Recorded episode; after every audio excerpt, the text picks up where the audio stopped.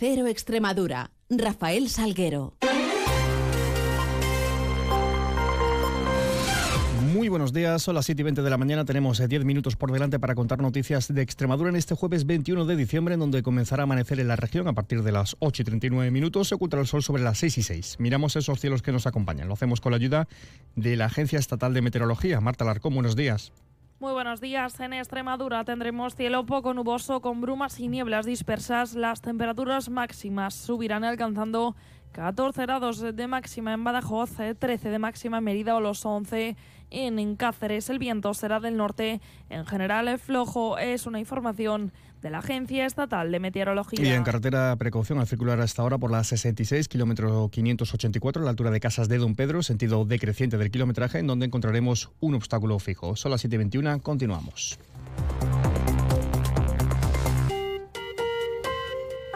Más de 100 empresarios y representantes del sector económico de Extremadura asistían ayer al sexto encuentro Empresarios en Positivo organizado por Onda Cero y por Ibercaja en el edificio siglo XXI de Badajoz. En esta edición, el prestigioso economista Daniel Lacalle ofrecía la conferencia titulada Oportunidades ante la incertidumbre económica, encuentro que era conducido por la directora de A3 Media en Extremadura, María Ortiz, quien planteaba el objetivo primordial. Hemos cambiado de ubicación y de hora, pero no hemos cambiado de espíritu, no hemos cambiado de intencionalidad, que no es otra que la de ayudar al tejido empresarial de nuestra comunidad, de nuestra ciudad, de acompañar y de ayudar aportando algo de interés, valor añadido, para que eh, bueno, pues, eh, nos vaya un poquito mejor.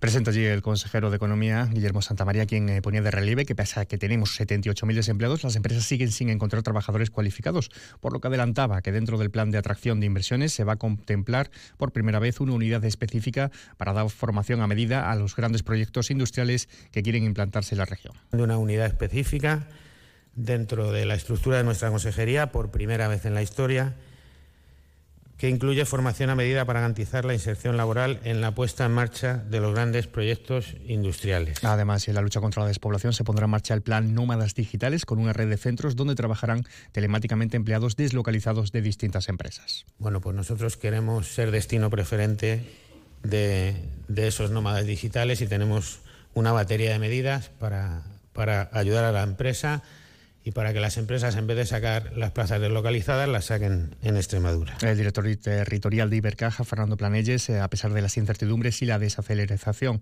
desaceleración económica, cree que en Extremadura se seguirá creando empleo.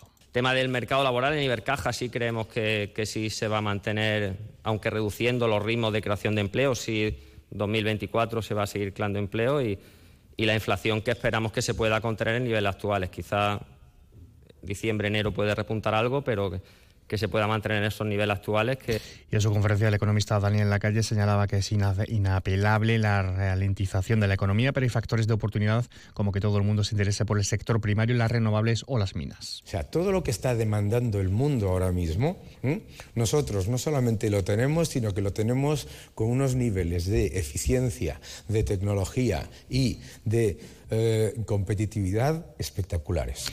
La calle también abogaba por la digitalización como herramienta para acercarse al cliente y una reflexión también sobre la inteligencia artificial, augurando que nadie le va a quitar el trabajo. Centraros en lo que es realmente digitalización. ¿Qué es digitalización? Digitalización es conocer dónde está tu cliente en cada momento y qué es lo que quiere. La inteligencia artificial no os va a quitar el trabajo. La inteligencia artificial no va a acabar con nada. La inteligencia artificial no le va a quitar el trabajo a tu niño. También tuvo lugar un panel empresarial Experiencias en Éxito con Teresa Corchero, CEO de Bombones el Corchero, una pyme de las que son mayoría de la región y que se ha internacionalizado, y Jesús Nieto, que es socio fundador y director del general de Vitali Group Previn, que factura más de 200 millones de euros al año. En otro orden de cosas les contamos, eh, y es sobre la situación de la construcción del puente transfronterizo sobre el río Sever. En Cedillo, la delegación del Gobierno aclaraba que desde el Gobierno de España, el Ministerio de Asuntos Exteriores, se va a gestionar la firma del convenio dentro del procedimiento adicional sin que esto suponga la paralización del proyecto. Por el contrario, se va a dar continuidad al mismo dentro del marco jurídico correspondiente y que por su condición transfronteriza es competencia única y exclusiva del Estado. El delegado del Gobierno en Extremadura, José Luis Quintana, informaba ayer sobre ello al consejero de Presidencia, Ble Bautista, en una conversación telefónica. Al propio respecto, la propia Consejería de Presidencia considera que la construcción del puente entre Cedillo y Montalbao requiere más que buena voluntad por parte del Gobierno central de modo que considera insuficiente la promesa sobre la, no paralización de este eh, proyecto. Y sobre eh, inversiones les hablamos, eh, porque ayer en la comisión eh, de la Asamblea de Extremadura, el secretario general de, Economía, Víctor Piriz, apuntaba que se está trabajando intensamente para adaptar la planificación eléctrica a los proyectos industriales y que hay un plazo abierto para intentar modificarla hasta el 14 de enero. Así se refería a diversos proyectos necesitados de esta potencia eléctrica. Vamos a trabajar intensamente en plantear opciones al Gobierno de España, al Gobierno del señor Pedro Sánchez Pérez Castrejón y que él eh, cumpla con Extremadura como debe cumplir con Extremadura y otorgue a los extremeños la posibilidad de industrializar esta tierra. Y de esta modificación del convenio va gran parte de que se pueda hacer en el corto plazo o nos tengamos que ir al siguiente, a la siguiente, más allá del, del, 2000, del 2030. Noticias en Onda Cero Extremadura. Dos apuntes, uno demográfico. Las eh, comunidades eh, representaron en 2022 un saldo migratorio positivo con el exterior, que es la diferencia entre inmigrantes y emigrantes. Si bien Extremadura fue la segunda cifra más baja, tras La Rioja, con 5.469 personas. Y también les contamos que el pasado año se realizaron 288 eutanasias en España. De ellas, 11 eh, se solicitaron en Extremadura. Finalmente se realizaban tres de estas 11 solicitudes. Y en página de sucesos, un hombre de 48 años resultaba herido menos grave tras sufrir un atropello cuando circulaba en patinete eléctrico en una calle en Badajoz, en la avenida Sinforeno Madroñero, sobre las 7 y cuarto de la tarde de ayer. El hombre sufría traumatismo craneal y conmoción y fue derivado al Hospital Universitario de Badajoz. 7, casi 27 minutos. Desde el SES trabajamos para mejorar la calidad de la atención primaria, avanzando juntos para cuidar mejor de ti. Nos transformamos día a día para adaptarnos mejor a tus necesidades. Juntos construyendo salud. Servicio Extremeño de Salud. Jamón de bellota 100% ibérico denominación de origen protegida de esa de Extremadura. Cada cerdo de 2 a 4 hectáreas de dehesa, cada jamón de 3 a 4 años de curación.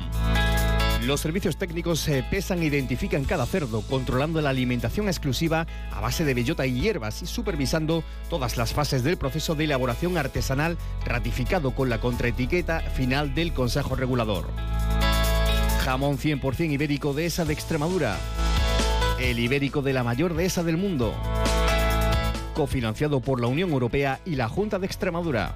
FEXAMUR, Federación Extremeña de Asociación de Mujeres Rurales, organiza en Badajoz y pueblos de la provincia una serie de talleres enmarcados en el proyecto Pacto de Estado, un programa de conciliación sobre la violencia de género sufrida por las mujeres rurales en el que se ofertan talleres como el de emprendimiento en el trabajo o asesoramiento legal en la violencia de género, todos impartidos por profesionales de cada área, subvencionado por la Secretaría General de Igualdad y Conciliación de la Junta de Extremadura a través del Ministerio de Igualdad del Gobierno de España. Cava Extrem de Bonaval, el extremeño más galardonado. Compromiso de garantía, calidad e innovación. Bonaval. Felices fiestas. Es tiempo de Navidad y en El Faro queremos disfrutarla. Mercado navideño con sabores extremeños, tren infantil, empaquetado especial de regalos, Papá Noel con sus elfos, chocolate, churros y atención, 29 de diciembre y 2 de enero nos visita el Heraldo Real para pasar una tarde inolvidable llena de música y mucha magia. Y recuerda, en Navidad abrimos todos los domingos. Centro Comercial El Faro, muy tuyo, muy nuestro. Caja Rural de Extremadura, la caja comprometida con la región, les ofrece la noticia económica del día. Extremadura se sitúa entre las regiones eh, que ha recibido menor inversión extranjera, 5,7 millones de euros durante los nueve primeros meses del 2023, en un contexto en el que baja de forma generalizada en cualquier caso dura en todo el país. Y previsiones, hoy tiene lugar la reunión del Consejo de Concertación Social, plenos ordinarios de la Diputación de Cáceres y Badajoz. UPAUCE hace balance agroganadero del 2023. Además, a partir de la 1 y 10 minutos, la consejera de Hacienda, Elena Manzano, pasará por los micrófonos de Onda Cero Extremadura en tiempo de entrevistas en más de uno, conducida por la directora de A3 Media Radio en Extremadura, María Ortiz, y el jefe de informativos de Onda Cero en Extremadura, Juan Carlos González. Y mucho más lo vamos a contar a las 13 minutos en boletos, un avance de noticias mediodía, 2 menos 10 tiempo de información regional. Llegamos a las 7 y media de la mañana, cita con información más cercana, la local, boletos, 754, 8 y 20, toda la información de su ciudad. Sigan informados a través de nuestra web y redes sociales y quedan ahora la compañía de más de uno y de Carlos Alsina. Feliz resto del día.